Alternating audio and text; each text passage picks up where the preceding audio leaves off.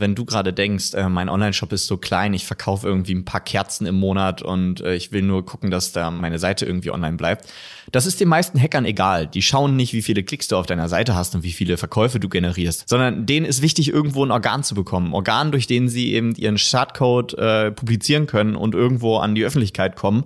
Ähm, das ist denen wichtig. Denen ist egal, ob du groß oder klein bist, weil die nutzen dich einfach nur als Wirt, wie so ein Virus.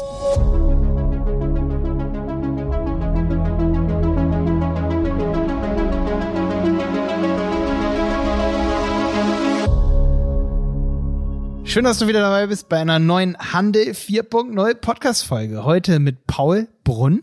Moin, Paul. Von Die Berater? Genau, von Die Berater, unserer Agentur und mir, Malte Helmholt. Heute geht es um DDoS-Attacken, Malware, also sowas wie Hacks von E-Commerce-Shops, Spam im E-Commerce, also irgendwelche Fake-Bestellungen und Fake-Formulareinträge Außerdem reden wir sogar ganz am Ende nochmal darüber, dass man seine E-Mail nicht öffentlich irgendwo teilt und einfach irgendwo reintippt, was manche witzigerweise nicht wissen.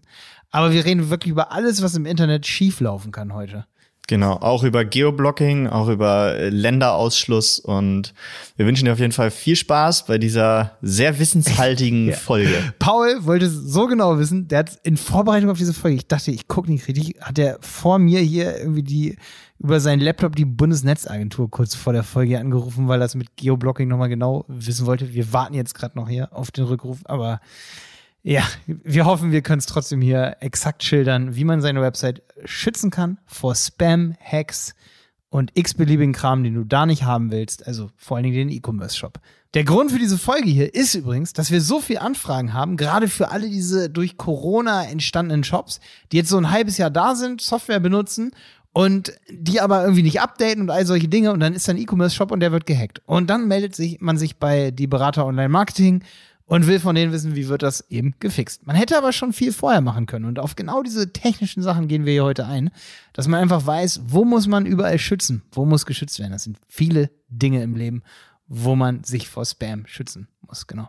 Und ähm, das ist super wichtig. Also viel wichtiger, als viele von euch vielleicht annehmen, gerade wenn man neu im E-Commerce-Game ist. Aber auch für mittelgroße Unternehmen haben wir hier definitiv den einen oder anderen Tipp. Und ein, zwei Tipps sind hier auch dabei für sehr große Unternehmen, bin ich mir ganz sicher. Und deswegen, los geht's. Viel Spaß. Yes, Paul. Heute geht's um Hacking, Malware, Spam Protection, Kontaktformulare, Captures und noch mehr. Ich glaube, unsere letzte Folge ist ganz lange her, ne? Ist so. schon ewig lange her, Malte. Ich freue mich auch mal wieder hier in unserem Podcastraum zu sitzen und mit dir zu quatschen. Okay, das letzte Mal, als ich mit euch geredet hatte, hatte ich noch Brokkoli an den Händen. Das war unsere hundertste Folge. Jetzt haben wir 104. Aber da warst du auch nur so ein Jump-In. ja, genau. Da bin ich schnell reingerutscht und habe was über meine alten Gäste erzählt. Ja, und heute haben wir hier die Folge sehr technisch. Aber gerade so für alle die Corona-geborenen äh, Online-Shops super interessant jetzt, weil man geht online, zack, und auf einmal wird die Website gehackt. Was machst du denn da? Hätte man sich doch vorher darauf vorbereiten können? Und in Vorbereitung auf diese Folge haben wir gerade echt hier eine Stunde gesessen und uns mit Geoblocking beschäftigt. Oh ja, Geoblocking ist noch ein anderes Thema, was da noch mit zugekommen ist. Und wir haben, ja, wir hatten es ein bisschen schwer, unsere richtigen Informationen zu finden. Ja, Paul hat sogar bei der Bundesnetzagentur direkt angerufen, aber da werden wir später wahrscheinlich, nachdem wir es hier aufgenommen haben, zurückgerufen. Folgendes Problem nämlich, es gibt eine neue Verordnung seit 2018, also so neu ist sie auch nicht, aber das ist die Anti, wie heißt die? Sag mal ganz kurz ähm, Es ist die Anti-Geoblocking-Verordnung. Also wir sind hier auf jeden Fall up to date, dass wir jetzt über eine Verordnung sprechen, die im Von Dezember 2000, 2018 gelauncht wurde. Aber uns hat tatsächlich einfach interessiert, ähm, denn das ist ein Thema, äh, wenn es um Spam und Attacken auf deine Website geht wie sieht's dann mit Geoblocking aus? Also hast du die Möglichkeit, ist es dir erlaubt, ähm, den Zugriff auf deine Website aus anderen Ländern zu sperren? Das heißt, hast du eben Kunden oder BesucherInnen auf deiner Website, die deinen Service in Anspruch nehmen wollen oder dich einfach ein bisschen hacken wollen, dir ein bisschen Schabernack zutun wollen, hast du die Möglichkeit, diese Zugriffe aus anderen Ländern, wo man jetzt mal sagen würde, dass da verhältnismäßig viele Angriffe herkommen, darfst du die sperren. Das ja. wollten wir rausfinden. Da geht es um das Thema Geoblocking. Da gibt's bei verschiedenen Shop-Systemen einige Tools, die man da nutzen kann und Plugins, um eben Zugriff auf, aus anderen Ländern zu sperren. Allein serverseitig könnte man das Genau, tun, allein ne? serverseitig. Ja, und Malte hat mich dann äh, darauf aufmerksam gemacht, dass er im Podcast schon mal darüber geredet hat, dass es halt an sich nicht erlaubt ist. Und ja, soweit richtig. Ähm, wir haben aber bis jetzt nur herausgefunden, dass es in der EU nicht erlaubt ist für EU-Bürger und Interessierte innerhalb der EU. Und unser Gedanke ist jetzt trotzdem noch, äh, wenn es ums Thema Hacking und ähm, Spam geht, ähm, dass es dir sicher als Shopbetreiber oder als Website-Betreiber immer noch erlaubt sein wird, Zugriffe aus anderen Ländern außerhalb der EU zu sperren. Ja, genau. Da wäre der Use Case, ich bin der deutsche Online-Shop-Betreiber oder Österreich oder Schweiz oder wie auch immer. Und, oder bin in der EU, wird ja für alle Länder jetzt gelten. Und ich schließe einfach China, Russland, alle möglichen äh, Staaten aus, wo die meisten, weil es ist einfach so, dass die meisten Hacking-Angriffe, Angriffe, DDoS-Attacken, die kommen schon, das ist schon immer so aus Russland, die meisten. Also genau, oder ja aus irgendeiner Serverfarm aus Indien haben genau, wir auch schon genau. einiges gehabt. Indien. Wir in der Agentur, wir merken das halt auch, wenn äh, Kunden mit frischen Projekten zu uns kommen und wir dann nach so ein paar Wochen in diesem Projekt merken, sag mal, irgendwas stimmt doch da auch mit deinen, mit deinen ganzen alten Daten nicht. So irgendwo gab es da doch schon mal einen Peak in, in deinen Zugriffen und was ist denn das hier überhaupt für ein, für ein Website-Pfad? Was sind denn das für Dokumente, die hier ständig aufgerufen sind? Und was hast du denn da eigentlich für komische Einträge äh, in deiner Search-Konsole, also in, dein, in deinen Google-Einträgen drin? Wo kommt denn das her? Naja, und dann finden wir auch mal so im Laufe des, des Anfangs des Projektes heraus, dass ähm, der Kunde einfach auch schon vor einer ganzen Weile mal gehackt wurde ähm, so hatten wir das auch schon mal bei einem Projekt und dann musst du natürlich schauen, wo kommen diese Hacking-Angriffe her. Und das, äh, das überlegend haben wir es da so irgendwo aus dem Ost, Ostweltraum. Ja, und wenn man ähm, solche, solche Sachen hat, wie solche Pfade, das haben ja manche Online-Shops, die sehen dann zum Beispiel bei Google, ey, diese Website ist nicht mehr sicher, dann bekommt man manchmal sogar so einen richtigen Eintrag, da bekommt man dann so einen richtigen Schock. Mhm. Ähm, dann muss man natürlich echt gucken, dass man diese Seiten einerseits löscht, aber andererseits auch aus den Suchergebnissen raus, rauskriegt. Und man muss, egal eigentlich mit welchem System das gebaut ist, irgendeinen Scanner finden von dem Toolanbieter, was man benutzt. Shopify, Shopify, da hat man natürlich einen guten Ansprechpartner, also Shopify selber, und die werden sich darum kümmern. Bei Shopify habe ich die wenigsten schlechten Erfahrungen über solche Attacken gefunden. Ähm, aber wenn man jetzt zum Beispiel Shopware auf einem eigenen Server hat, dann muss man natürlich schauen, dass man auch Dokumente, die kompromittiert sind, sagt man, also die gehackt sind sozusagen, wo Malware ist, sagt man, dass man diese Dokumente löscht, mhm. weil da dann immer noch Sicherheitslücken da sein können, die dann weitere Seiten sogar noch erstellen oder ne, dass sozusagen immer noch diese Links durch eine Seite, durch Routing oder wie auch immer bereitgestellt werden. Da hätten wir also schon mal schon mal Tipp Nummer eins. Genau, da geht es hauptsächlich auch darum, ähm, wenn du über Google ein Suchergebnis aufrufst ähm, und Google weiß schon, dass deine Website gehackt wurde, dann gibt es manchmal so eine rote Warnmeldung, die Besucher davon abhält und da steht dann, diese Website wurde möglicherweise gehackt. So und pass auf deine Daten auf, was da passiert. Bist du der Website-Betreiber oder die Website-Betreiberin, der diese Meldung äh, zum Opfer gefallen ist? Also du bist dieser Meldung zum Opfer gefallen ähm, dann hast du in deiner Search Console auf jeden Fall auch die Möglichkeit, das zu analysieren. Google sagt dir so, warum ist es so? Warum habe ich dich hier so klassifiziert? Warum denke ich, dass deine Website gehackt wurde? Und du hast in deiner Google Search Console unter dem Punkt Sicherheitsprobleme die Möglichkeit, das zu analysieren und eben zu schauen, dass du das auch lösen kannst. Und Google gibt dir da auch Hilfestellung, welche Dateien betroffen sind und ähm, bietet dir auch an, dann eben diese, diese Lösung direkt durchzuführen. Also du kannst dich da bestätigen und ähm, dann prüft Google das und gibt dich auch wieder frei, sodass diese große rote Warnung da von deiner Website verschwindet. Mhm. Das kann manchmal ein bisschen dauern, aber man sollte natürlich vielleicht auch vorausschauend gucken, dass man eben gar nicht so einen Hack bekommt. Und da kommen wir jetzt gleich zu Geoblocking. Mhm. Aber bevor wir dazu kommen, eine wichtige Variante ist auf jeden Fall, dass man schaut bei seinem System oder wer, ne, dass man bei dem System, das man einsetzt für den Onlinehandel, dass man guckt, wie, erstmal, wie wahrscheinlich ist es, dass ich Malware bekomme, zum Beispiel bei Shopify. Einfach mal googeln, Shopify, Malware, was kann ich tun? Mhm. Shopware, Malware, was kann ich tun? Dass man da schaut, was gibt es zum Beispiel für Monitore. Es gibt zum Beispiel Sukuri, das, das habe ich aber in Vorbereitung auf diesen Podcast gesehen, gibt es eigentlich nur für WordPress und Magento und eben nur für eine bestimmte Anzahl von Systemen. Dass man da schaut, was gibt es eben für Monitore, die sozusagen stündlich über die Website gehen äh, oder Monitordienste, die stündlich über die Website gehen und gucken, ist da jetzt ein Hack? Weil eigentlich willst du früher als Google wissen, dass da ein Hack da ist. Ich hatte zum, Neu zum Beispiel neulich, ist, eine, ist ein kleiner Ausflug, eine kleine Geschichte. Neulich hatte ich auf einem Shared-Server von All Inkle war das. Da wurde eine Website gehackt und schon hat All Inkle gesagt, du musst eigentlich deinen gesamten Webspace, und da können ja sogar mehrere Websites mit zugehören, du musst das alles bereinigen.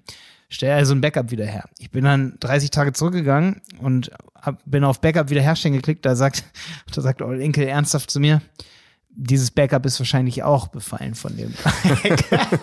also ich habe 30 Tage lang sozusagen, ich hätte gar keine Chance mehr gehabt. Ich hätte alle Systemdateien, das gesamte System hätte ich austauschen müssen und eigentlich auch alle Datenbanken durchforsten mit einem Dienst. Das und lass mich raten, tiefer als 30 Tage ging es gar nicht mehr zurück? Richtig, es ging nicht tiefer als 30 Super. Tage zurück.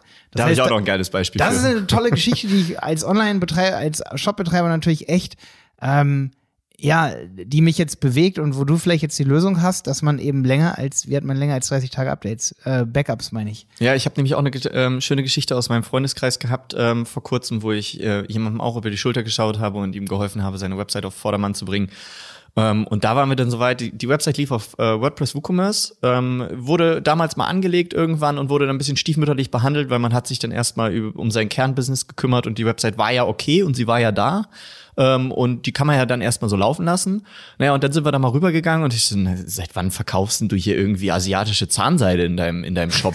habt ihr überhaupt einen Shop? So, warum habt ihr schon einen Shop? So, ihr verkauft doch eigentlich gar nicht so online. Ich so, hä? Naja, äh, nee, eigentlich nicht. Dann sind wir da durchgegangen und haben festgestellt, so, ja, okay, geil, gehackt. Und wie passiert? Einfach so Produkte sozusagen in die Daten. Es war, es war ein One-Pager. Es war einfach ein simpler One-Pager, diese Seite. So, es gab gar nichts anderes. Und gab es neue Produkte dort in der Seite? Es gab, es war WooCommerce installiert. Ja. WooCommerce war nicht gepflegt, es war nichts, nichts aktualisiert. So alle Plugins waren irgendwie schon fünf Monate, sechs Monate outdated. Ja, und es gab ein Kontaktformular ohne irgendwelche Sicherheitsvorkehrungen, ohne irgendwelches äh, Honeypot-Gedöns oder sonst irgendwas. Da kommen wir gleich noch alles zu, was du machen kannst.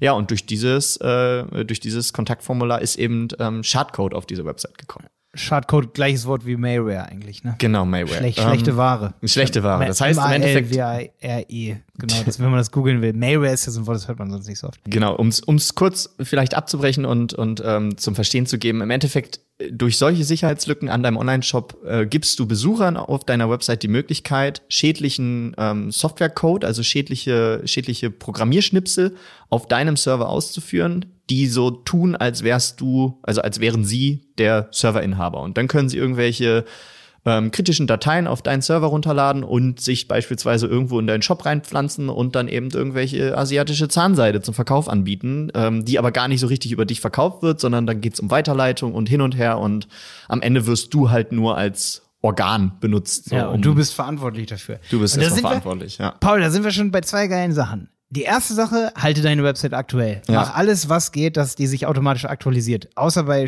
bei Shopify weiß ich gerade gar nicht, wie es mit diesen Plugins ist, die man installiert. Können wir vielleicht später noch drüber reden. Aber gerade bei Shopware oder WordPress ganz, ganz gefährlich.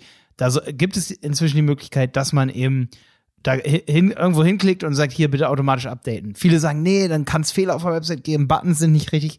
Ey, wenn Buttons nicht richtig sind, sind kleinere Probleme als so ein Hack für einen Online-Shop, weil Buttons nicht richtig, da, da wird spätestens der Kunde sagen, so hier, ich kann nicht bestellen oder eben jeden Tag eine Testbestellung machen, ganz wichtig.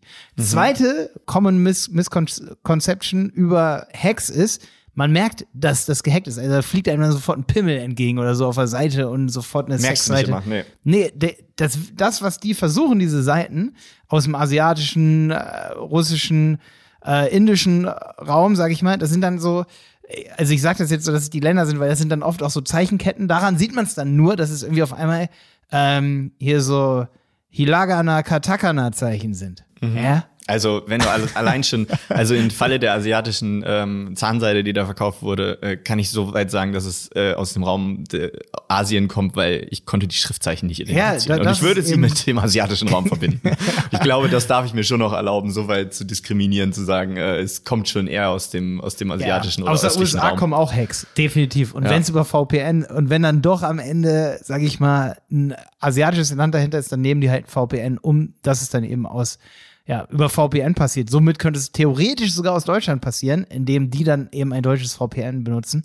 Also so tun, als wären sie in Deutschland. Deswegen ist Geoblocking vielleicht auch gar nicht das, was man unbedingt braucht. Genau. Ja. Aber Malte, ich will dich mit deinem, mit deinem ersten Tipp, den du gerade noch genannt hast, die zwei, so, äh, der erste war ja ähm, aktualisieren. Aktualisieren und auch am besten automatisch. Und der zweite war ja, ähm, du merkst es nicht immer, also sei vorsichtig und schau drüber. Ähm, bei dem ersten möchte ich dich ergänzen und möchte spezifisch auch auf die Agenturen ähm, hier ansprechen, weil wenn du ein kleiner Online-Shop-Betreiber oder ein kleiner Website-Betreiber bist, dann kannst du das durchaus machen und dann ist es wahrscheinlich die beste Möglichkeit, das zu tun. Ähm, wenn du dich mehr damit auseinandersetzt und, und auch spezifischer ähm, wirklich dich um deine Website kümmerst und da auch ein bisschen mehr Know-how und Zeit reinsteckst, ähm, wie beispielsweise in Form von einer Agentur, dann rate ich dir auch, und das ist mein, mein persönlicher Tipp, äh, behalt auch die Changelogs von den Plugins äh, im Auge, schau, was drin steht, so was wurde gefixt, wenn nicht unbedingt gerade eine Sicherheitslücke im, im kleinsten Update geschlossen wurde, sondern es wurden vier neue Funktionen integriert äh, dann warte vielleicht noch eine Version. Ja. Wenn du diese Funktion nicht brauchst. So, ich ich habe die Erfahrung gemacht, durchweg, durch viele Plugins, so, es kommen neue Funktionen rein, hm, es wurde keine Sicherheitslücke geschlossen, naja, komm, dann lassen wir diese Version mal noch raus und dann mache ich das nächsten Monat, dann aktualisiere ich das nächsten Monat. Ähm, weil doch gerne mal, das kennt man von Betriebssystemen in Unternehmen, so, da ist auch nicht immer das aktuellste Sicherheitsupdate drauf, weil das wurde noch nicht geprüft, die Kompatibilität wurde nicht geprüft. Und wenn du einen größeren Online-Shop mit einem größeren Kundenvolumen hast, dann macht es vielleicht schon mal was aus, ob der Button eine andere Farbe hat oder ob äh, das Menü auf einmal nicht mehr auf deinem mhm. Shop ist. Da habe ich auch wieder eine Ergänzung, nochmal eine Ergänzung zur Ergänzung. Und zwar, wenn ich jetzt, also niemand von uns ist Bet Betriebssystem-Developer, ja, oder Betriebssystem-Security-Manager. Nun habe ich aber doch vielleicht einen riesengroßen Online-Shop und bin eben dort Head of Development. Da ergibt es auf jeden Fall Sinn, dass man, oder wenn man jetzt doch so mittelgroßer ist, man hat keinen Head of Development, aber dass man eben selber als E-Commerce Manager auf der Wellenlänge ist, was, was geht das Betriebssystem an, auf dem zum Beispiel das Shopware läuft. Also nimmst du Ubuntu 16 oder was? Und dass du da wirklich Newsletter hast über Sicherheitslücken. Dass du, wenn ja. du weißt, welche Programmiersprache, womit ist der Shop geschrieben, zum Beispiel PHP, ähm, auf jeden Fall Newsletter aus zum Beispiel Entwicklerkreisen abonnieren zum Thema PHP-Sicherheitslücken. Ja. Dass man da wirklich allem so richtig strukturiert durchgeht und sagt, wir haben die Programmiersprache, dann haben wir noch die Plugins und überall bitte sicherheitsrelevante Newsletter abonnieren. Und dann vielleicht, natürlich kannst du sowas wie ein E-Mail-Filter dann anlegen, dass du da dann ein Postfach hast, wo du dann immer siehst, da gibt es gerade Probleme, da sollte auf jeden Fall nachgefixt werden. PHP-Update vom Server, äh, Betriebssystem-Update auf eine stabilere stabilere Version oder eben äh, partiell geupdatet und dass man da wirklich immer weiß, was geht gerade ab mit der Technologie, die wir anwenden. Weil das habe ich jetzt schon mal so festgestellt, selbst wenn man 50 Leute im Unternehmen hat, wie wahrscheinlich ist es, dass du einen Ubuntu, Ubuntu Spezialisten bei dir im Team hast und der das mitkriegt, wenn da irgendwie es kann ja echt sein, du hast eine self-hosted Installation auf Amazon Web Services ähm, meine Erfahrung ist, dass alle immer das Gefühl haben, sie hätten das komplett im Griff, auch Entwickler. Aber das ist eine große Gefahr, weil das haben sie nicht. Das sind, die, die, sitz, die sitzen nicht im Silicon Valley und programmieren Ubuntu. Die checken das auch erst relativ spät, dass da irgendwas passiert. Und alle Disharmonien kannst du auch nicht immer im, im Blick behalten. Also du weißt nicht, ob eins deiner Plugins auf der neuesten PHP-Version dann mit irgendeinem deiner anderen Plugins kollidiert. Das heißt, mein, mein Tipp ergänzt das in dem Fall so, halt's trotzdem im Blick, ähm, Oder MySQL-Version. Genau. Oder jetzt, jetzt kommt noch schon mal Version von PHP MyAdmin zum Beispiel, womit man MySQL-Datenbanken administriert. Das hat der selten irgendein Programmierer im Hinterkopf, dass man da vielleicht drauf, ist übrigens auch ein sicherheitsrelevanter Tipp, einfach mal zu schauen, ob man auf solche Tools wie PHP MyAdmin, ob äh, man von außerhalb, weil da dürfte, da kommen wir gleich auch noch zu einem Tipp, was Zugriff angeht, Zugriff von außerhalb. Können, kann man von außerhalb von anderen Servern als aus dem Unternehmen heraus kann man auf die Administrationsoberfläche der Shop-Datenbank zugreifen. Das ist ein ganz, ganz, ganz, ganz wichtiger Sicherheitsaspekt. Mhm. Ähm, weil das kann man ja sperren. Und ähnlich ist es zum Beispiel, dass du neulich was für einen Kunden umgesetzt, weiß ich noch, und auch für uns, für unsere Agentur, dass man zum Beispiel nicht zugreifen darf auf den Login von zum Beispiel dem System. Genau, wir haben es bei, bei unseren Hostern meistens so, dass die PHP MyAdmin-Oberfläche sowieso nur ähm, erreichbar ist, wenn man aus dem, ähm, sich aus dem Hosting-Interface darauf bewegt. Also bei uns gibt's dann so einen kleinen Knopf, Login to äh, MySQL Admin. Und ähm, nur darauf können wir auf, auf die MySQL-Datenbank zugreifen. Und wir haben halt nicht die Möglichkeit, da irgendwie einen Link aufzurufen und uns da separat einzuloggen, sondern wir müssen es halt, wir müssen es halt so manuell über die Hosting-Oberfläche aufrufen. Und dann haben wir bei unseren Kunden durchweg auch umgesetzt, ähm, die ganze Admin-Oberfläche, also alles, was sich so im administrativen ähm, Pfad befindet, mit so einem HT-Access-Passwort ähm, zu versehen. Das ist so eine, so eine, ich nenne es mal einfach so eine Art Zwei-Faktor-Authentifizierung. Du musst einfach, bevor du in der Lage bist, dich in deinem Admin-Interface einzuloggen mit deinem Benutzernamen und Admin und Passwort, Passwort, ähm, einzuloggen, äh, musst du vorher noch mal eine zweite Stufe ähm, Authentifizierung eingeben. Die ist auch gesichert und ähm, damit hast du auf jeden Fall auch schon mal eine, eine Stufe mehr, ähm, da deine typischen Pfade wie bei WordPress beispielsweise wp-admin eben durch eine zusätzliche Ebene an Schutz zu, zu schützen, dass da keine ähm, keine Brute Force Bots auf deine Seite kommen und alle möglichen gängigsten Kombinationen an Admin und Password ähm, durchprobieren, um da irgendwie in deinen Shop reinzukommen. Und dann Zahnseite dazu verkaufen. und dann Zahnseite dazu verkaufen, genau. Ja, super, super interessant. Vor allen Dingen, wenn du Hilfe dabei brauchst, merkst schon, du kannst dich bei uns melden, dieberater.de und Hilfe bekommen, wenn es um den Schutz der gängigen Systeme geht. Da kennen wir uns auf jeden Fall aus und können das für dich schützen. Genau. Malte, du hast mich vorhin auch gefragt, was habe ich für Möglichkeiten, wenn ähm, meine Backups zu alt werden oder wenn die eventuell ja, zu genau, infiziert waren. Genau. Bei dem, bei dem Freund, den ich da geholfen habe, ähm, war das ebenfalls der Fall. Ähm, Standardinstallation irgendwo, äh, Web, Webhosting ähm, beantragt und äh, Backups lagen 30 Tage zurück. Naja, gut, der Hack war irgendwie drei, vier Monate alt. Hatten wir also keine Backups mehr. So, einzige Lösung hier in dem Fall war eben, ähm, wir installieren hier so ein Virus-Tool und ähm, schmeißen alle Seiten, die befallen sind, raus und checken halt, dass die ganzen, die ganzen Sicherheitslücken geschlossen werden. Da das ein kleiner One-Pager war, kein großer Aufwand, also war, war manageable. Bei äh, unseren Kunden machen wir es so, dass wir die Backups einfach noch auf anderen, also das finde ich auch selbstverständlich, ist wie bei Festplatten eigentlich, die, wie man es kennt. So, ähm, sag die nicht Backups, Google Drive jetzt. Sag, die, nicht, sag bitte nicht Google Drive. nee, nicht, nicht unbedingt Google Drive, aber deine Backups einfach irgendwo anders noch zu haben. In also du solltest nicht amerikanischen Cloud. Du solltest deine Backups irgendwie in deine private Cloud laden. Du kannst sie vielleicht auch auf eine Diskette speichern, was auch immer dir lieber ist. Aber Hauptsache ist, äh, mach's vielleicht alle zwei Wochen oder wenn du es nur einmal im Monat machst, ne, je nachdem, wie wichtig dir dein Online-Shop und deine Sicherheit in dieser Seite ist und die Konsistenz, dass du da irgendwann wieder drauf zugreifen kannst, äh, zieh auch mal die Backups da raus, wo sie drauf sind. So, ähm, man kennt's von von seinem von seinem Computer. So am besten machst du ein Backup von deinem Computer und hast es auch auf dem C-Laufwerk. Nur oder dass es beim Online-Shop meist noch wichtiger ist. Ja, es ist definitiv wichtiger, weil es ist deine Einkommensquelle. Also ich find, find, hol dir einen USB-Stick und schieb die Datenbank einfach mal auf diesen USB-Stick und leg ihn dir irgendwo ab, wo er, wo er sicher ist. Ja, und schütze ihn bitte auch. Naja, man kann es ja auch automatisiert machen. Obwohl es schon so Witze gibt, dass zum Beispiel mein ganzer Hoster mit äh, mit diesem Kommando rm R und weil und dann das Slash, das Home-Verzeichnis. Ja, den ganzen Hoster alle, gelöscht. Alle Backup-Festplatten, alles, ganze Hoster war gelöscht. Ja. Sogar die, der muss dann alle Seiten für seine Kunden neu bauen. Ja. Aber ähm, hier ist eben die Hauptsache so, schau, dass deine Backups, das, der Fachbegriff hat mir gerade gefehlt, schau, dass die redundant sind. Also guck, dass du sie woanders auch mit ablegst. Die Systeme sollten am Ende ähm, voneinander getrennt sein. Das heißt, nicht auf der gleichen Festplatte mit ablegen. Man kennt es bei ähm, WordPress WooCommerce zum Beispiel, Updraft Plus ähm, ist, ist eine Software, die ganz häufig verwendet wird, die im Backups auf deinem eigenen Filespace sichert. Das heißt, die liegen auf der gleichen Festplatte, wo auch dein Online-Shop äh, liegt. Und wenn dein Online-Shop angegriffen wird und wir haben da mal irgendwo einen, einen Hack, der deinen ganzen Filespace angreift, naja, da kannst du dir vorstellen, sind eben auch deine Backups mit ja. weg. Hier, sind wir aber, hier sind wir wieder bei diesem Ding. Kennst du die, diesen Witz? Oder das ist nicht mal ein Witz, wenn du eine Antivirensoftware auf dem Computer hast, wirst der, wird der Computer erstmal unsicherer, weil du noch eine Software mehr hast. Ja, genau. Das stimmt oft. Ähm, und deswegen sagt zum Beispiel Raidboxes auch, die, das ist ein Hoster für WordPress-Websites.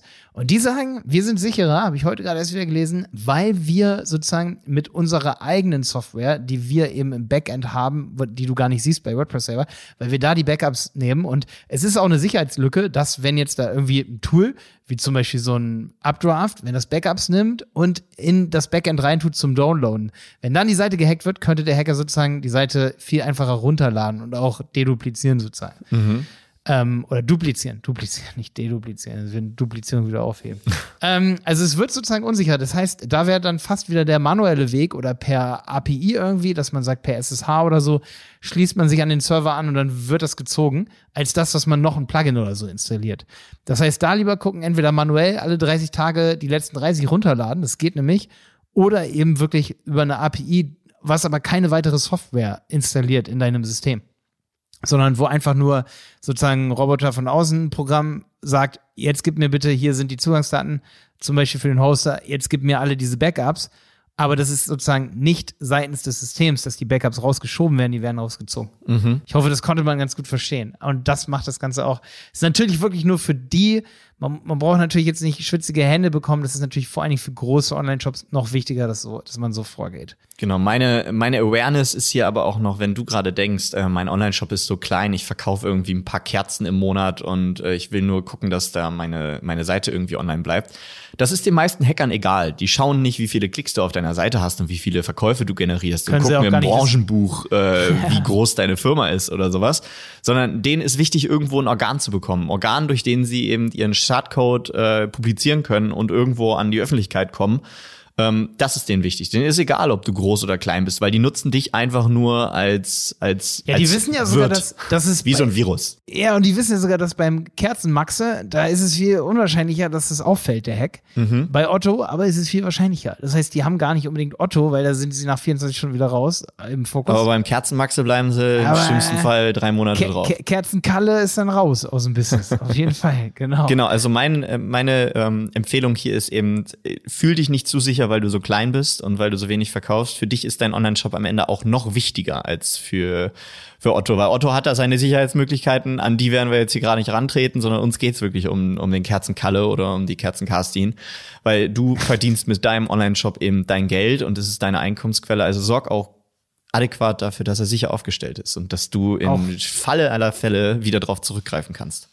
Auch bei mittelgroßen. Also nicht nur bei kleinen, gerade auch bei mittelgroßen. Mittelgroßen Schaden dann noch wichtiger. verdammt genau. groß. Und das hat man echt nicht zu selten. Und das waren schon echt, das, das waren hier auch Tipps, die sind nicht nur für den Kleinen wichtig. Also es wird auch bei, in großen Unternehmen wird das ständig falsch gemacht. Mhm. Gerade so mit PHP My Admin, nicht genug Updates und so. Das sieht man überall. Das ist echt krass.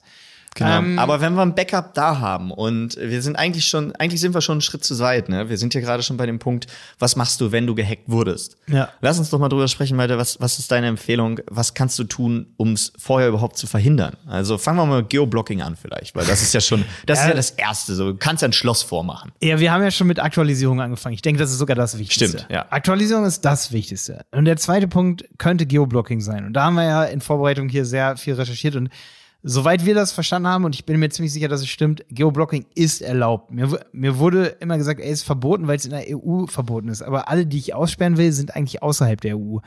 Und soweit wir es verstanden haben, ist es so, innerhalb der EU darf nicht diskriminiert werden. Genau. Es darf nicht anhand des Wohnsitzes gesagt werden, ich verkaufe nicht nach Ungarn. Doch, du verkaufst nach Ungarn, du lieferst da vielleicht nur nicht hin. Genau. Aber die, in der Rechnungsadresse muss stehen, Ungarn. So. Und wie derjenige, der an das Produkt kommt, der muss sich vielleicht nach Deutschland schicken lassen und dann holt das hier irgendwo ab. Okay, aber er muss unabhängig vom Wohnsitz bei dir kaufen dürfen. Auch wenn er sagt, ich habe eine ungarische Adresse, mit der kaufe ich jetzt bei dir ein, Kumpel. Und äh, deswegen sollte es aber trotzdem erlaubt sein, ähm, russische, indische, ich nenne jetzt mal irgendwelche Länder, ähm, Italien ist EU, ne? Aber Mazedonische. da gibt's auch, auch viel Sonne. Schweiz, Schweiz, ganz interessant. Genau, also du dürftest die Schweiz auf jeden Fall aussperren, sicherlich, ähm, weil es eben nicht zur EU gehört. Genau. Genau. Und das ist unser Verständnis. Also es kann sein, dass sich da am Ende noch was ändert oder dass wir das falsch aufgefasst haben. Wir warten hier noch auf den Anruf von der Bundesnetzagentur, dann nehmen wir den Fitzi hier wieder raus. Wenn es so online geht, dann haben wir es auf jeden Fall richtig verstanden. Ja, dann machen wir nochmal eine Recap-Folge drüber. Aber du darfst auf jeden Fall einige Kontinente komplett aussperren, wenn du willst. Gut, Länder wird, wird wahrscheinlich einfacher ja. sein. Kontinente ist ein bisschen schwer zu selektieren. Die Frage wäre jetzt, würde Sinn ergeben, zum Beispiel USA und den Googlebot auszusperren? Nee, ne? Das, das sollte man vielleicht eher lassen. ja. Aber äh, Ziel hierbei ist, ähm, wenn du nicht daran interessiert bist, Menschen in diesen Ländern deinen Service anzubieten, und wie gesagt, wir reden hier von außerhalb der EU, damit du nicht irgendwelche geltenden Vorschriften verstößt, ähm, vielleicht sollte man auch noch Freihandelsabkommen ähm, berücksichtigen, aber da ist es eben ähm, durchaus eine Möglichkeit, die du in Betracht ziehen kannst, wenn du viele Zugriffe aus Indien bekommst und du denkst ja, Indien ist, interessiert mich nicht und es sind auch nicht die Google-Bots, ähm, die da aus Indien zugreifen, dann kannst du ähm, vermutlich gewissenhaft ähm, auch die Zugriffe aus dieser Website komplett blockieren. Ähm, du siehst es ja bei Google Analytics, wenn du den Service eingebunden hast, ähm, auch ganz gut, wo, aus welchen Ländern deine Zugriffe in welcher Häufigkeit kommen. Und dann kannst du auch äh, bedenkenlos Indien oder die USA oder sowas ausschließen, ähm, je nachdem, ob es für dich relevant ist, dort deinen Service anzubieten. Ja. Nächste Sache wäre auf jeden Fall auch, was man tun kann. Wenn ich jetzt einen WordPress-Shop habe, wäre es vielleicht nochmal ein Grund mehr, zu Systemen zu wechseln, die nicht so oft gehackt werden. Ist wirklich so. Also wir sind ja auch nicht mehr da, wo wir sagen, wir empfehlen hier nur irgendwie ein Shopware oder nur ein WordPress. WordPress ist eben, ich glaube, 37 Prozent haben wir gerade Marktanteil und die Systeme mit den höheren Marktanteilen werden deutlich höher gehackt. Also so das kleinere deutsche äh, Startup-System oder eben auch ein Shopify, bei dem es dir eigentlich ein bisschen egaler sein kann, wenn es gehackt wird, weil Shopify sagt, ey, du bist bei uns auf dem Server, wir kümmern uns um die Sicherheit und gar nicht du. Äh, da wird es dann ein kleines bisschen egaler, wenn es gehackt wird. Ähm, wir haben auch in Vorbereitung auf dieses Tutorial, äh, auf dieses Tutorial, nee, auf dieses, äh, diesen Podcast haben wir geschaut, wie oft gab es zum Beispiel so Attacken, dass die Website down genommen wurde. Die nennt man DDoS-Attacken. Also, was ist DDoS? Das ist De Denial of Service. DDoS. Was ist, da, was ist das erste D? Äh, DDoS. Es ist auf jeden Fall Denial of Service. Naja, genau. auf jeden Fall diese Attacken, die bedeuten, dass dein Service down genommen wird. Ähm, und dass deine Website nicht mehr da ist. Da habe ich eins von 2011 ein Incident gefunden, also ein Vorfall von 2013 und dann irgendwie eine lange Zeit gar nicht mehr.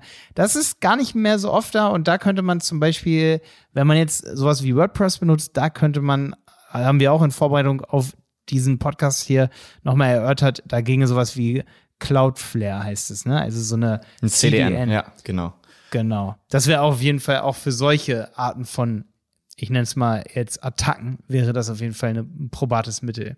Weil die gucken dann echt, ist das, weil die, die gucken dann diese Dienste, ist das ein bekannter, ähm, wie sagt man, ist das ein bekannter Hacker? Nee, ist das eine bekannte Schadsoftware oder eine bekannte IP-Adresse für Schadsoftware, die auf die Website zugreifen will? Also lassen wir die lassen wir die gar nicht drauf. Genau, und die bauen auch erstmal so einen kleinen, so einen kleinen Zaun davor, bevor du die Website initial mit deiner IP-Adresse aufrufst, wird erstmal geguckt, hast du irgendwas anderes in diesem Netzwerk vor kurzer Zeit schon mal aufgerufen? Wie oft hast du jetzt versucht, eine Anfrage an diese Seite zu senden?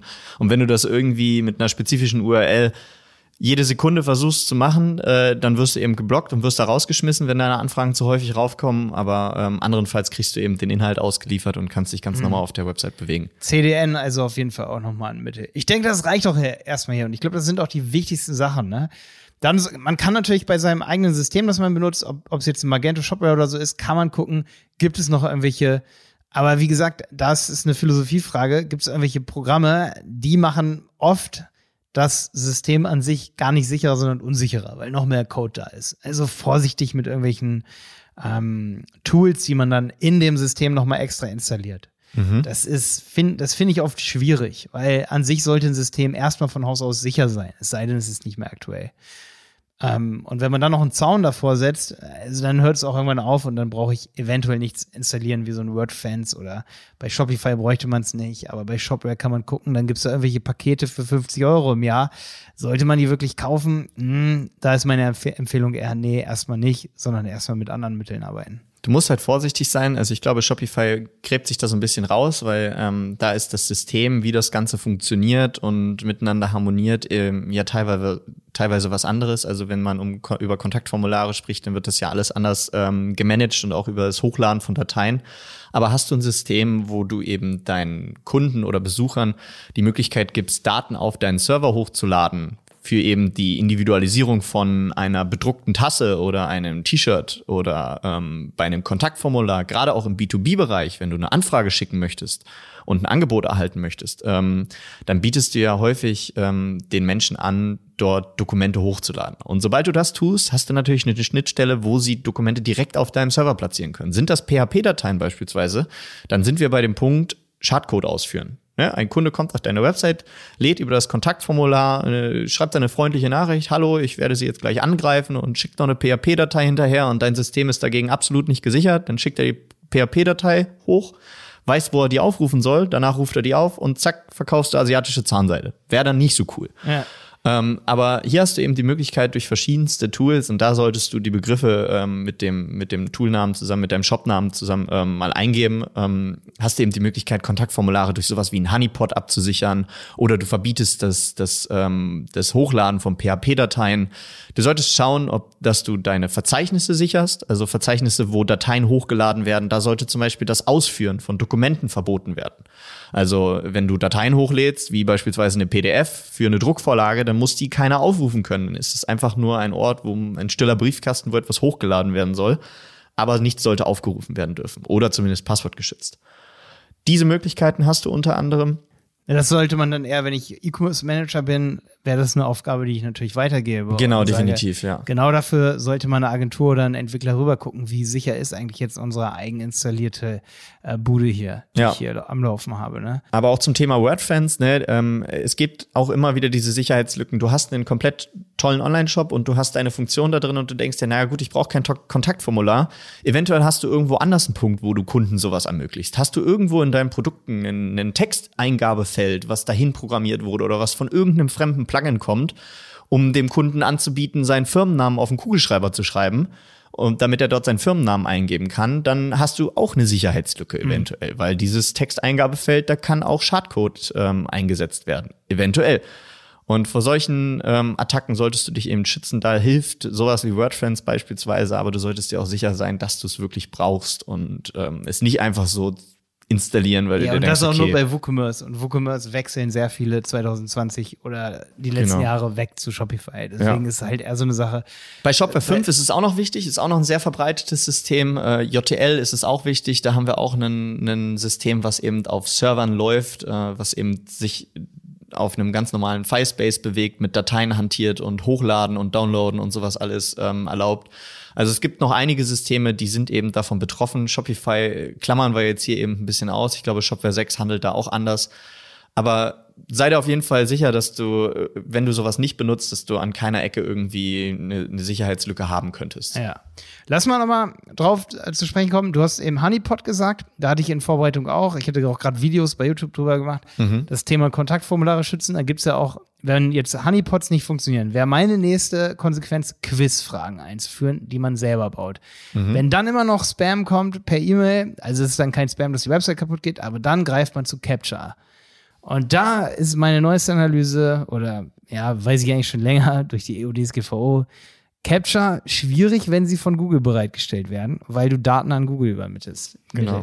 Das heißt, du dürftest dieses Capture quasi nur einbinden und das wird schwierig bei allem, außer du benutzt sowas wie Borlabs bei WordPress. Da wird es dann aber mega schwierig, finde ich, bei Shopify oder bei Shopware, dass du eben diese Captures nur dann bereitstellst, wenn jemand im Cookie-Banner sagt, ja, klar, will ich oder wenn jemand eben diesen Content entsperrt, also durch wie so ein Content-Blocker. Sie dürfen das Kontaktformular nur sehen, wenn sie mit der Datenschutzerklärung von von hier und von Google, also ich habe mir die Datenschutzerklärung von Google angeguckt, wo das Capture, die Funktionalität erklärt wird und hier habe ich es mir auch nochmal durchgelesen.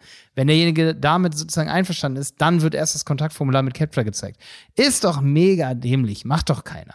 Deswegen, es gibt einen Dienst, den nehmen wir jetzt auch ein bisschen mehr aufs Radar, das ist Friendly Capture. Die Lösung ist aus Deutschland, glaube ich sogar. Mhm. Und das wäre dann so eine Sache, wo man schauen sollte, geht das bei meinem System? Du hast es in Vorbereitung auf diesen Podcast gesagt, gerade B2B-Unternehmen haben oft Kontaktformulare, wo dann drüber Spam reinkommen kann, dass man da so, so ein Capture hat, das vielleicht sogar unsichtbar ist. Das ist ja zum Beispiel von Google Cap ähm, Recapture V3. Sieht man gar nicht. Also es überprüft einfach nur das Nutzerverhalten, wo kommt derjenige her. Ist natürlich nicht so sicher eigentlich wie so ein Capture oder nicht so, ähm, ja, kann auch mal jemanden aussperren, der vielleicht gar nichts Böses im Schild führt. Mhm. Ähm, da sind dann Capture, die man so kennt mit den Hydranten, ne? die finde ich immer besonders gut. Genau, oder wähle irgendwie Berge im Hintergrund aus. Berge oder im Hintergrund, die sind natürlich noch ein bisschen, ja, die sperren dann nicht so schnell jemanden aus, der eben gar nicht merkt, warum funktioniert das jetzt ja nicht. Ne? Ja, in meinem Verständnis ist es aber auch noch so, du kannst natürlich, ähm, wenn du dich da rechtlich auf der sicheren Seite fühlst, und wir dürfen hier keine Rechtsberatung liefern, aber ähm, wenn das eben zu dem essentiellen, ähm, zu der essentiellen Funktion deiner Website gehört, dann kannst du natürlich auch einfach den, den Cookie als essentiell setzen. Also dann, wenn die Hauptfunktion deiner Website eben ist, Kontakt aufzunehmen und du brauchst für die Funktion deines Kontaktformulars Google Recapture, dann ist es eben ein essentieller Cookie und ein essentieller Service, der da gesetzt wird. Ansonsten kann man deine Website nicht adäquat benutzen. Das ist beispielsweise mein Verständnis davon, wenn es wirklich darum geht, dass der Fokus ist, Kontakt aufzunehmen. Und das würde Andere, andererseits schickt man natürlich wirklich Daten in die USA von dem Kunden und der weiß es gar nicht. Ja, das stimmt. Und da ist dann halt wirklich so. Du musst den Service natürlich aufführen. Ne? Ja. Gibt es eine Alternative und wenn es halt eine Alternative gibt, und am Ende ist es so, vielleicht ist Friendly Capture nicht so gut wie Google Recapture, weil mhm. Google einfach noch mehr Daten hat eben und dann eben noch mehr weiß, okay, sind die jetzt gut oder böse?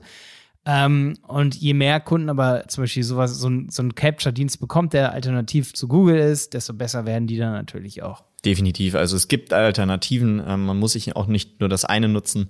Honeypot ist ein Thema. Ähm, das ist eben, ähm, man kann es übersetzen, wirklich klebriger Honigtopf. Bots bleiben drin hängen, weil sie äh, versuchen, alle Formularfelder auszufüllen. Und ein Honeypot ist kurz gesagt einfach ein Formularfeld, das ist normalerweise unsichtbar und enthält so einen kleinen Schlüssel, der nicht ausgefüllt werden sollte. Und wenn der Bot da reingeht, dann versucht er den auszufüllen und ähm, die Validierung des Kontaktformulars schlägt ja. fehl und der Bot bleibt hängen und kann dich nicht angreifen. Eigentlich neulich ein geiles YouTube-Video oder ein lustiges YouTube-Video dazu gemacht, habe gesagt, habe gezeigt, wie man das einrichtet und so. Und ich sag's extra so, ja, Honeypots funktionieren halt aber nicht immer. Es gibt viele Bots, die kommen da drum rum. Vielleicht habe ich mich nicht gut genug ausgedrückt.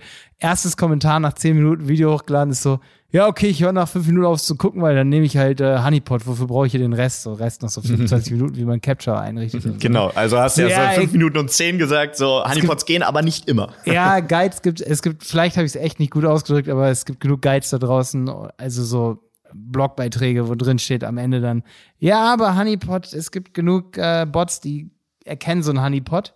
Und weil der Bot muss ja nur so programmiert sein, was wird angezeigt über CSS, wie sieht die Seite aus, er rendert das, sieht dann, ah ja, da ist, weil die haben richtig viel Kohle, diese Hacker, ne? Du das darfst du jetzt nicht irgendwie so ein, so ein, äh, keine Ahnung, Kindergarten da vorstellen, wo die mal so ein bisschen rumexperimentieren. Da steckt so viel Geld die haben richtig Kohle, also die werden da sicherlich auch dann auf Rendering setzen dieser Seite, sehen, was sind für Felder da. Guck mal, es gibt ja Texterkennung, kann jedes iPhone heutzutage. Das bedeutet, was dieses System macht, ist genauso wie mit dem iPhone. Du hältst, die halten sozusagen gegen deine Website das drauf und erkennen die Schrift, was da steht und erkennen dadurch, erkennen sie, was sind da für Felder, die angezeigt werden und füllen dadurch nur die aus. Mhm. Voll easy. Das sind auf jeden Fall aber schon dann die, die hype-programmierten ja, ähm, deswegen, Captures. Weil die aber so arbeiten. Du musst dir immer überlegen, wie arbeitet, wie arbeitet ein Honeypot-Umgehungsroboter? Das ist jetzt richtig, richtig advancedes Wissen. Jetzt, jetzt, jetzt geht's hier Blogbeitrag in Reverse Engineering. Pass mal auf. Ja, ist wirklich Reverse Engineering. Deswegen achte ich immer drauf, völlig intuitiv, das war mir völlig klar, dass ich die Felder, die ich als Honeypot anlege, immer genauso nenne wie Felder, die schon da sind. Verstehst mhm, du? Genau. Wenn es also einen Namen gibt, ja nenne ich das Honeypot-Feld Name. Gibt's Adresse und ich mache immer mehrere Felder rein. Gibt's Betreff, mache ich noch ein Honeypot-Feld als Betreff. Weil dann, dann ist immer so 50-50. Dann denkt sich der Bot, fuck, fuck, scheiße, das ist Betreff und Name. Ich, ich, ich, okay, der Bot denkt erstmal gar nicht, also es ist nur ein künstlicher Intelligenzbot, aber es ist natürlich ja, ist auch ein guter Tipp so. von dir, Malte. Ja, ja ist, ne? das findest du erstmal so in keinem Guide. Ja. Aber es ist natürlich ja. auch nicht verboten, Honeypot einfach noch zusätzlich zu nehmen. Äh, du kannst natürlich auch äh, dein Kontaktformular über zwei Weisen schützen und da wäre eben Edge Capture oder Recapture wären eben ähm, die Möglichkeiten in ja, Zusammenarbeit. Friendly Catcher. Friendly, Catcher, friendly, genau. Friendly. Ähm, in Zusammenarbeit mit, äh, mit ähm, einem Honeypot. Also das da in dem Fall kann man sagen, doppelt hält besser. Ja. Oder Honeypot und richtiges Quiz, das man noch reintut. 5 plus 4 ist gleich, ne? Ja, ja, da, aber da finde ich immer gut, wenn man nur ein paar Fragen nimmt aber welche, die sehr individuell sind und die sehr trivial sind für den User, aber für den Bot überhaupt nicht trivial. Das können dann so abstrakte Logikfragen äh, sein, die man eben nirgend, nirgends abguckt. Ja. Weißt du? Zum Beispiel sowas wie, was setze ich auf den Kopf für einen Podcast? Kopfhörer. Also so, das ist jetzt das Erste, was mir in den Kopf kommt. Ist vielleicht noch zu schwierig für viele, die das beantworten müssen. Das würde ich niemals in den Kontaktformular schreiben. ja, aber man muss kreativ sein. Ja, so, das stimmt. Zeigen Sie, dass Sie ein Mensch sind, beantworten Sie diese Frage. Oder laden, laden Sie ein Bild von sich hoch. Ah, am Ende hast du keine Kunden mehr, wenn du auf meine ja, Clips genau. hörst. Ja, ja, also mach lieber wir hatten, Recapture. Wir Spaß, hatten, ja, wir hatten jetzt, ähm, Jenny hatte doch letztens in unsere äh, Berater-WhatsApp-Gruppe ähm, ein, ein typisches Kontaktform 7 Quiz reingeschickt. Also es sah vom Layout auf jeden Fall so aus und dann stand da, was ist und? was ist, ja, was ist? Bindewort, Mann. Nee, was, was ist? Leerzeichen und. Ja, Leerzeichen. Bindewort. Ja, nee, nee, da fehlten halt einfach, da, da hat der, da hat das ah, ja. äh, Skript hinter dem hinter dem Quiz hat nicht funktioniert und hat die beiden Zahlen, die da ausgespuckt Ach, werden sollen, nicht korrekt gerendert, nicht korrekt ausgespuckt ja. und konnte nicht einsetzen. immer drei. Im Zweifelsfall immer drei. Ja, wir haben für wir haben für Fragezeichen oder für 42 plädiert. Das hat leider nicht funktioniert. Jenny war nicht in der Lage, das Kontaktformular abzuschicken. In dem Sinne nächster Tipp und den kann man allseits eigentlich immer mit auf den Weg geben, habe ich vorhin auch schon gesagt ähm, zum Thema Plugins. Ich, warte, warte, warte, Testen. Ich ich, ich, ich habe eine mega geile Frage, die könnte ein Bot niemals beantworten. Weil Bots können generell kein Deutsch. Was hat ein Zwiebel auf dem Kopf? Nee, geben Sie dieses Zeichen als Umlaut ein. Und dann malst du so ein Ü dahin und lädst es als PNG damit rein. Nee, Quatsch, nein, aber du kannst wahrscheinlich das Ü sogar hinschreiben. Und wenn, also du kannst das U hinschreiben. Und wenn dann derjenige Ü eingibt und abschickt, geht durch. Das, das kriegt kein Bot hin. Hattest du schon mal, hattest du schon das ein oder andere Mal vor so einem Quiz, äh, standst du da und dachtest dir so, was ist denn jetzt die Antwort? Und was muss ich da? Also ich habe schon einige Male saß ich davor Ja, und habe ja, überlegt. klar, klar, klar. Also auch wenn ich auf der Suche Aber nach im B2B Hydranten kannst war. du so komplizierte Ma Sachen machen. Ja, Weil Du okay. willst ja auch keine dummen Kunden haben. Ja. Wir auch nicht, Alter. Hier Wie ist, der, wie ist der Name dieser Firma? bei, bei die Berater auf unserer Agenturseite hast du erstmal einen IQ-Test, bis du da überhaupt durchkommst. Definitiv. Nee, aber mein, mein Tipp dabei bleibt auch nur noch, wenn du so ein Quiz einsetzt, ähm, beweg dich auch ab und zu mal auf dein eigenes Kontaktformular und wenn du keine Anfragen mehr bekommst, dann, dann teste auch ruhig mal dein eigenes Quiz. Ne? Nimm mal den Browser und äh, nimm mal dein Handy zur Hand und schau mal, ob deine Quizfrage vielleicht ähm, so einen blöden Zeilenumbruch hat, dass die Frage außerhalb des Bildschirms liegt und du sie nicht mehr siehst und somit den Kunden einfach physisch vor dem Absenden des Kontaktformulars äh, hinderst. Alles schon gesehen hier, Responsibility. Ich habe neulich mal immer wo bestellt und da wusste ich dann schon, weil ich so oft da bestellt habe, dass ich auf dem Handy ganz weit nach rechts scrollen muss, wo eigentlich gar nichts mehr ist, damit ich dann die AGB bestätigen kann. Ja, ja, okay, genau. Ah, die, bestell- die haben nie Testbestellungen gemacht, Ja. ey. Leute. Wie oft es mir auch schon passiert ist, dass der Warenkorb-Button einfach unten am Bildschirmrand geklebt hat. Und ich habe verzweifelt gesucht, weil ich, ich kenne ja als, als ähm, Projektmanager hier, kenne ich ne, die typischen Online-Shops und wie es normalerweise aufgebaut sein sollte. Und für mich ist es immer ein Rätsel, warum man sich dem entzieht und man sagt, nö, ich pack meinen Warenkorb-Button ganz unten an den Rand des Bildschirms, weil ich finde, dann ist die Website übersichtlicher und 50 Prozent der Kunden sitzen da und denken sich so, wie kann ich dieses Produkt jetzt kaufen? Ja. Aber egal, anderes Thema. Scheiße. Ah, jetzt haben wir zwei Sachen hier durch. Wir haben Malware heute durch hier. Ja, DDoS-Attacken haben wir auch schon durch. Und wir haben hier heute durch, äh, was man bei Kontaktformularen macht, die ja auch viele E-Commerce-Unternehmen auf der Seite haben, die immer so ein Sicherheitsding, dass man da eben Spam reinbekommt. Ne? Das haben wir gar nicht so erklärt. Ne? Äh, Ich denke, jeder, der dieses Problem hat, der hat jetzt hier gespannt zugehört, weil das sind dann einfach diese E-Mails, die da reinkommen, wo dir jemand sagt, dass er irgendwie 100.000 Euro vererben möchte. ja, 100.000 Euro vererben möchte, genau. Die dritte Sache, die wir hier heute haben, oder sogar die vierte Sache ist auf jeden Fall, ähm, was mache ich gegen Fake-Bestellungen? Ah, das ist auch ein Das haben wir nämlich auch noch Thema. hier auf dem Tarot. Da haben wir nämlich auch schon einige Kunden gehabt, die, die haben zum Teil anhand der E-Mail haben die Bestellungen aussortiert. Genau, die haben dann internes Risikomanagement gehabt. Für das sollte man als äh, mittelständisches Unternehmen sowieso wahrscheinlich irgendwann haben, wenn man verschiedene Zahlungsarten einbindet, ähm, dass man ein, ein internes Risikomanagement für die einzelnen Kunden einbindet. Und die haben eben anhand der E-Mail-Adressen geguckt, so ja, sieht es logisch aus, passt es irgendwo zum Namen, gibt es diese Menschen? Und haben teilweise die Bestellungen, die eben auf Rechnung, da ging es spezifisch um die Lieferart Rechnung, ähm, reinkamen, haben sie nochmal manuell äh, mit Human Intelligence, nenne ich es mal, also mit menschlicher Intelligenz, äh, versucht zu prüfen und eben abzufangen, so ist mir das zu risikoreich, an diese Person ähm, eine Bestellung rauszuschicken. Ich glaube, die haben dann sogar direkt da angerufen. Eine Lösung war dann natürlich, und deswegen ist, den Tipp müssen wir gar nicht so weit ausführen, aber es sind wirklich die, Best vielleicht ist es doch relevanter, als ich jetzt denke für viele hier. Aber es sind die Zahlungsarten, die dann oft wichtig sind. Wie du es gerade schon gesagt hast, Rechnung ist so ein Ding, aber was auch ein Ding ist, ist Lastschrift. Richtig. Ich habe ja. das auch bei unseren Kursverkäufen, die wir haben für unsere Plattform. Da haben wir ganz lange immer wieder überlegt, machen wir jetzt doch hier SEPA-Lastschrift an oder nicht? Weil die Leute bestellen es bei dir, die gibt es gar nicht. Das Produkt wird geliefert, gerade bei digitalen Produkten ist ein Problem. Und dann wird diese Lastschrift, der wird widersprochen. Das heißt, die Leute kriegen ihre Kohle wieder, haben aber das Produkt. Und da muss man dann wirklich ganz genau gucken, ey, ist das jetzt im Verhältnis oder ändere ich wirklich mal die Zahlungsarten? Aber ich denke, das wird am Ende auch jeder selber mitbekommen, aber und dann auch sich überlegen, das ist, liegt auf der Hand. Aber was wirklich aufgehört hat, ist, wenn man Rechnung dann über Klarna implementiert. Genau, Klarna ist ein schöner Dienstleister, der, der das Ganze abnimmt. Klarna kümmert sich ja selber um das Risikomanagement. Es muss jetzt hier keine Werbung sein, aber es ist auf jeden Fall auch eine Möglichkeit, wie du diesen, diesen Aufwand und dieses Risiko aus deiner Firma raushältst. Ähm, wir haben hier im Podcast auch schon mal mit PayActive gesprochen beispielsweise. Die bieten das Ganze äh, in Form von wiederkehrenden Zahlungen an und kümmern sich auch um das Risikomanagement. Ähm, es gibt noch andere Dienstleister, die sich um sowas kümmern, zum Beispiel Molly ähm, zum Thema Banküberweisung. Machen wir jetzt auch einen Podcast auf der OMR, glaube ich sogar. Genau. Und äh, da halt, da hältst du dir das Ganze einfach vom Hals. Du hast keinen ähm, Aufwand, dass du internes Risikomanagement machen musst, wenn du deinen Kunden und Kundinnen eben die Möglichkeit bieten möchtest, auch noch per Rechnung oder Vorkasse, nee, Vorkasse ist ja gar nicht betroffen davon, per Rechnung und ähm, SEPA-Lastschrift zu bezahlen, ähm, dann kannst du das eben beispielsweise durch Klarna outsourcen und hast da nicht mehr so ein hohes Risiko auf deiner Seite. Alter, so viel Wissen in einem Podcast. Paul, das war gut. Das haben wir gut gemacht hier. Haben Aber ein, ein, ein Punkt gibt's noch zum Ende. Darüber wollte ich auch noch mal sprechen, weil da hatten wir auch mal eine Phase. Es war tatsächlich eine Phase, ähm, wo wir davon betroffen waren oder unsere Kunden davon betroffen waren. Und zwar waren das äh, Clickbots über Analytics. Ähm, da ging's ähm, kurz gesagt darum, dass eben ähm, unsere Website oder unsere, unser Analytics eben einfach fehlerhafte Daten angezeigt haben über die Herkunft von irgendwelchen Websites, über irgendwelche ähm, Besucher, die auf der Website waren. Und wir hatten einfach ein viel zu hohes Nutzeraufkommen in Analytics, das gar nicht mehr im Verhältnis stand. Also Kunden, die äh, verhältnismäßig normalerweise so 1000 Besuche pro Tag hatten, hatten auf einmal 100.000 Besuche und 20.000 davon kamen irgendwie hier rüber rein und 20.000 darüber und man denkt sich so, ja, ich habe doch gar keine Kampagne gemacht und woher kommen diese ganzen Zugriffe?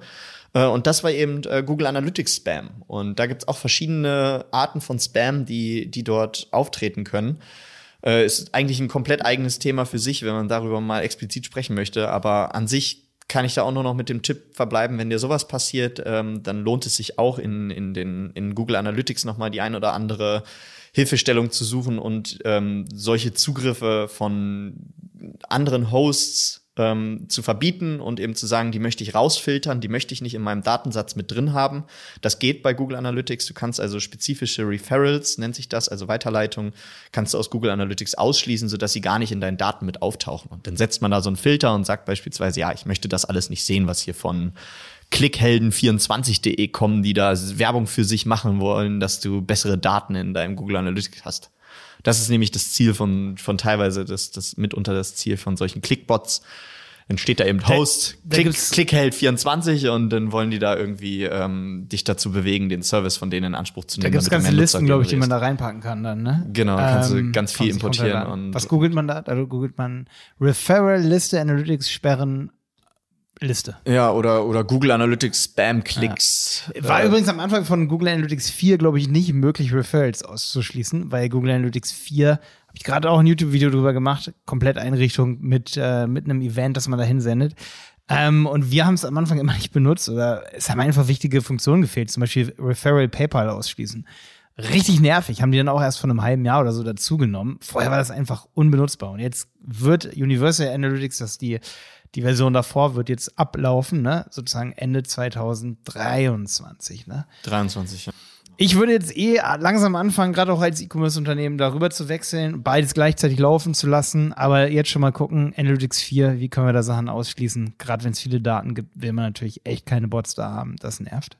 Ja, du hast natürlich über Google, schön, dass du das angesprochen hast mit, äh, mit Google Analytics. Also du hast auch über Google Analytics die Möglichkeit natürlich, wenn du manuell jeden Tag in deine Daten reinguckst, dann kannst du natürlich auch darüber schnell mal Spam erkennen. Also wenn deine Nutzeranzahl an Zugriffen aus irgendwelchen Ländern zunimmt oder dein Kontaktformular auf einmal 12.000 Mal am Tag aufgerufen wird, und du das entdeckst und halt eben manuell monitorst, dann kannst du das eben auch darüber ganz schnell erkennen. Da habe ich auch wieder einen Google-Suchbegriff für dich oder nimm keine Ahnung. Hau mal raus, wie ist der Google-Suchbegriff? Mach bei Bing. Ich will nicht mal googeln sagen. Nein, Quatsch. Mach bei Bing. Äh, nee, Mayware Monitor, ne? Hatten wir vorhin schon. Die schle schlechte Ware, Mayware Monitor. Mhm. Dass man dann schaut, was ist auf der Website los, ne? Und da dann auch mit dem System gepaart. Hatten wir vorhin schon ein bisschen hier, aber da nochmal als Erinnerung. Dann willst du deine Website auf jeden Fall monitoren. Wenn du sowas siehst, in der Suchkonsole hast du vorhin gesagt, oder bei Analytics, das muss man eigentlich immer, eigentlich braucht man sowas wie Pingdom nur dafür, sowas wie Sukuri kommt dann auf das System an, ob das, ob diese Malware Monitoring Softwares, ob die damit kompatibel sind mit deinem System.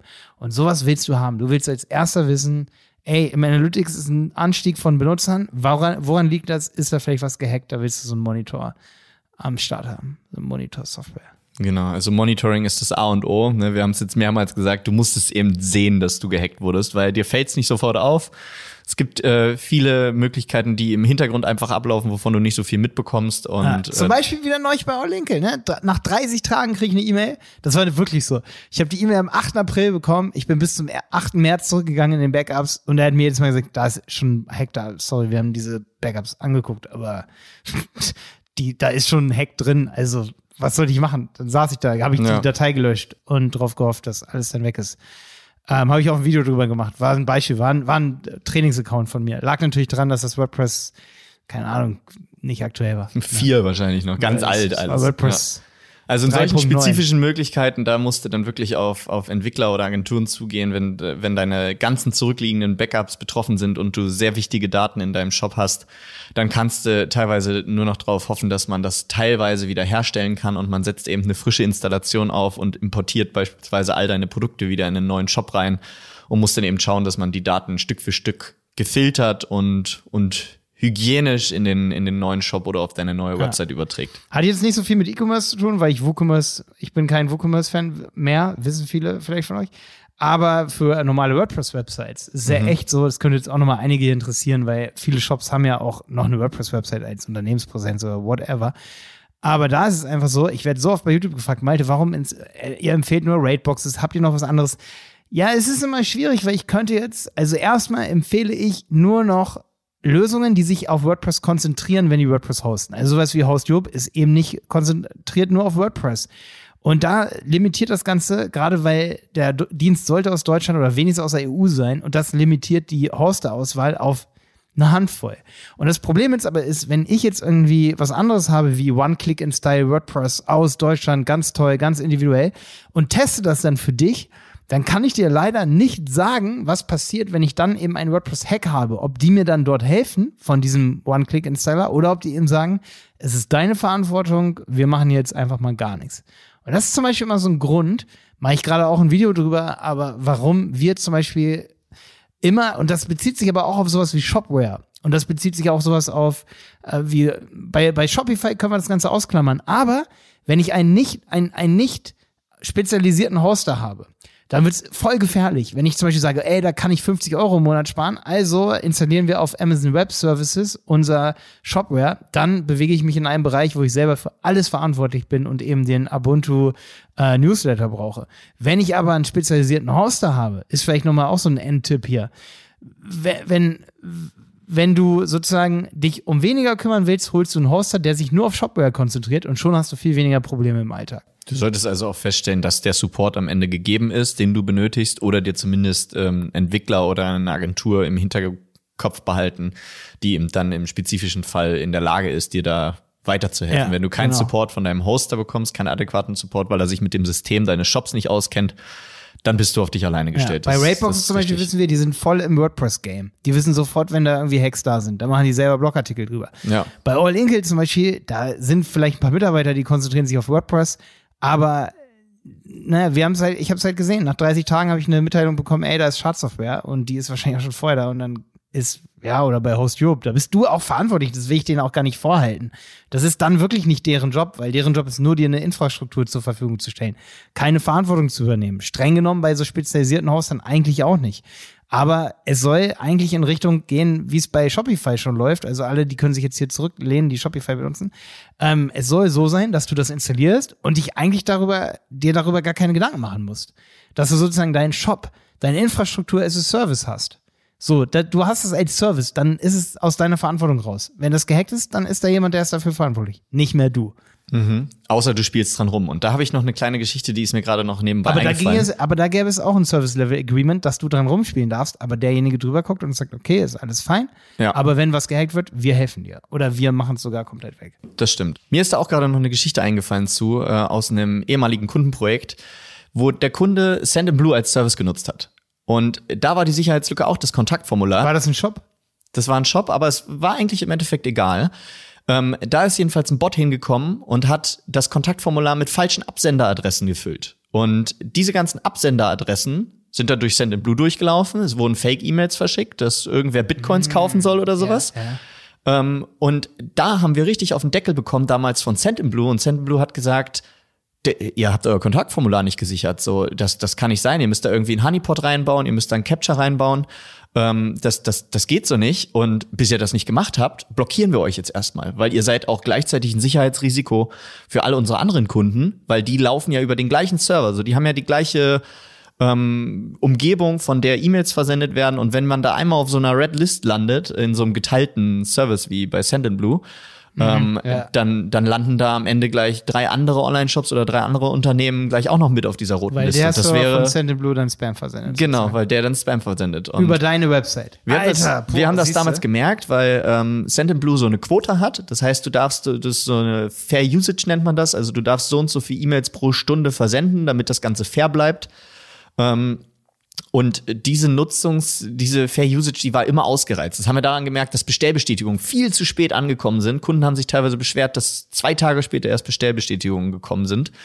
Äh, und dann haben wir mal in diese, in diese Warteliste da reingeguckt und haben gesehen, so, ja, okay, hier sind halt auch einfach gerade 20.000 E-Mails über das Kontaktformular irgendwie so in der Queue und sollten noch auf ihren Versand warten. Weißt du, von wo die kam? Von, von wo? Da sollten irgendwie Bitcoins verkauft werden. Es war okay. so eine Werbung für, für so eine Bitcoin-Selling-Plattform. Ja, kann man doch, kann man lassen. Kann man, kann man lassen, aber, aber es ging halt auf unsere Quota und wir zahlen halt pro, bei Send Blue dann auch für das E-Mail-Volumen. Ich meine, äh, zahlen wir dann Geld. nächstes Jahr 200.000 wert. Ich meine, das, das ist doch, aber da sind war wir doch letztes Jahr auch schon Ende des Jahres dann 50.000, oder? Guck, da sind wir wieder beim, beim Punkt, den, den Malte vorhin genannt hat. Monitoring ist alles und du möchtest eben auch, dass solche Sachen dir dann auffallen. In unserem Fall ist es sehr schnell aufgefallen, da sind wir auch sehr glücklich drüber gewesen. Aber das kann man eben auch verhindern, indem man ein Kontaktformular schon vorher einfach mal mit einem Honeypot versieht. Ähm, ohne dass dort eben ja direkt schon Spam vorher verschickt werden kann. Ja, krass.